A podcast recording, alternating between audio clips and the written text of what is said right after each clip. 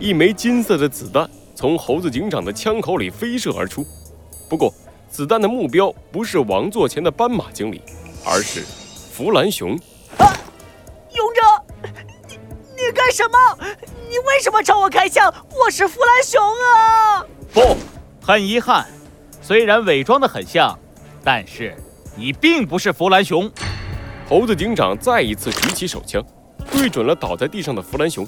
我认识的那个弗兰熊，是即使不断失败也不会认输。只知道死缠烂打的弗兰熊，弗兰熊化作一块又一块碎片，消失得无影无踪。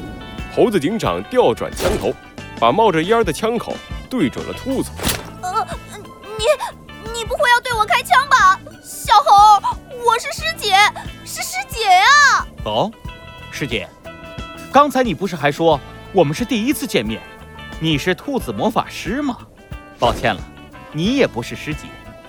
我的师姐虽然脾气不好，也不喜欢看书，但是，对于看书这件事，一直是很重视的。如果真的是她，就算再累再烦，她也会老老实实的把书看完。枪声再次响起，兔子也化作碎片，消失在城堡里。勇者大人，为什么？呃，不不不，求求你不要开枪！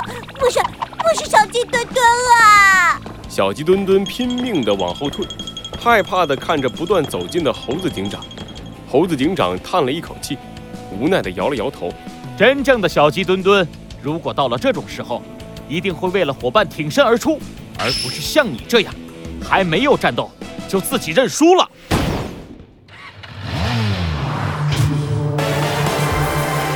罪恶藏在谜题之下，真相就在推理之后。猴子警长探案记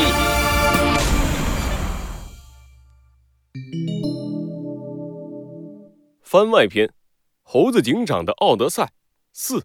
小鸡墩墩化作碎片消失，城堡里只剩下猴子警长和斑马经理。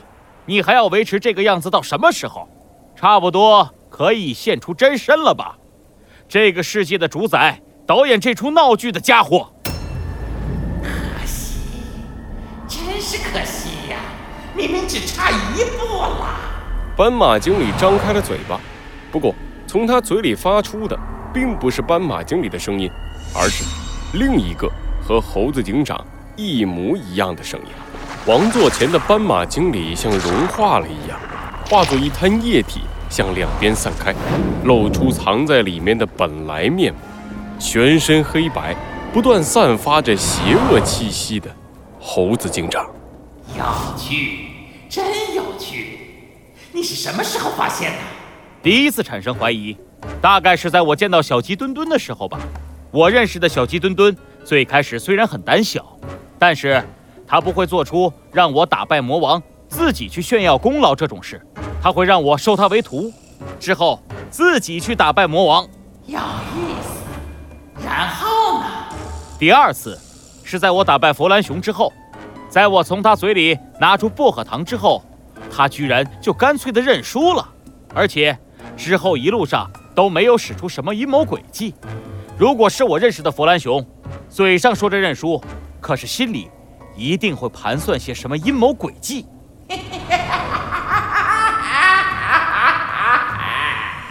黑白色的猴子警长突然狂笑了起来，他一边笑一边鼓起了掌。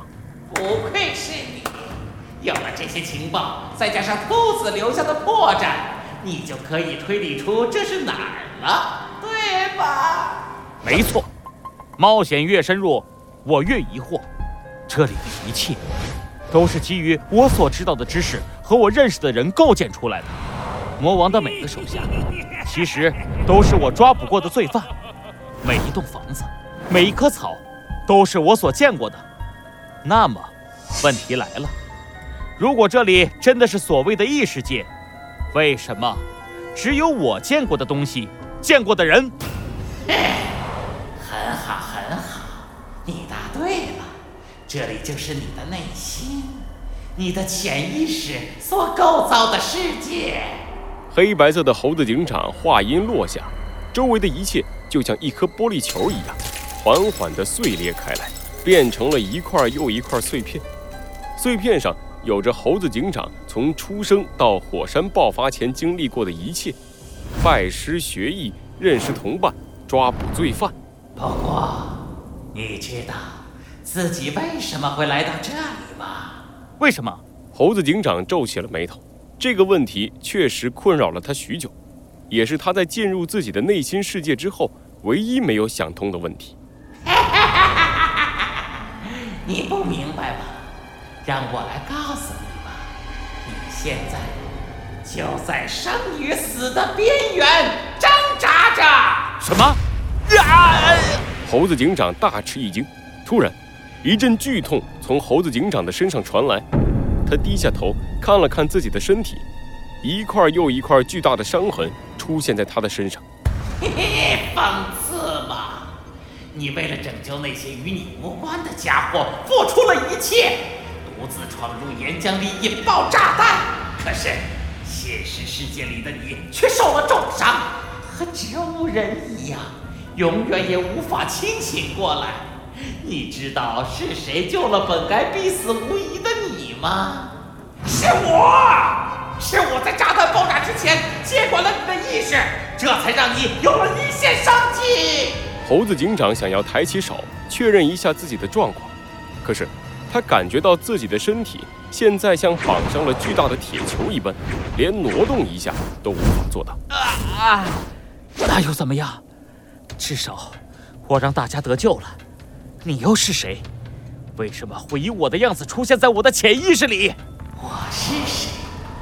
看到我的时候，你不就猜到了吗？我便是你，你便是我。当你凝视深渊的时候，深渊也在凝视你。猴子警长，你独自面对深渊的时间已经太久了。黑白色的猴子警长摇了摇头。打了个响指，一块碎片飞到了猴子警长面前。碎片里是一群穿着白大褂的黑鸡和三黄鸡，正在激烈的争吵着。在你沉睡的时候，我替你接受了现实世界的信息。你以为自己的牺牲拯救了所有人？不，你错了。他们仍旧在争吵。即使没有了兰博基尼，他们仍旧在争吵。你知道是为什么？他们在你的病房里争论该不该继续救治受了重伤的你。可笑吧？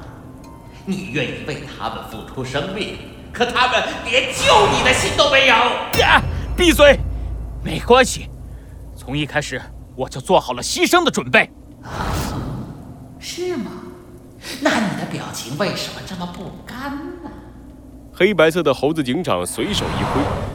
猴子警长面前的碎片变得像镜子一样，照出了猴子警长的面孔。他的脸上有愤怒，有痛苦，有后悔。你在后悔？后悔自己付出性命拯救了他们？你在愤怒？愤怒他们为什么不愿意为了你付出？住口！你在胡说八道！不是这样的！啊！另一个猴子警长的话就像魔鬼的私语一样。围绕着猴子警长，猴子警长脑袋好像要被撕裂一样，他痛苦地趴到了地上。唉，没关系，接受你自己吧。你是凡人，不是英雄。你的心里一样会有黑暗，你压抑自己太久了，放弃吧。你被其他的动物选择放弃了生命，可是你得到了什么？到头来。还不是在这里等待死亡的降临？黑白色的猴子警长带着邪恶的笑容，缓缓地向着倒在地上的猴子警长走去。他伸出了双手，做出了拥抱的姿势。只有我可以救，就是这样，接受我吧，我会取代你，回到现实世界，替你向他们展开复仇。嗯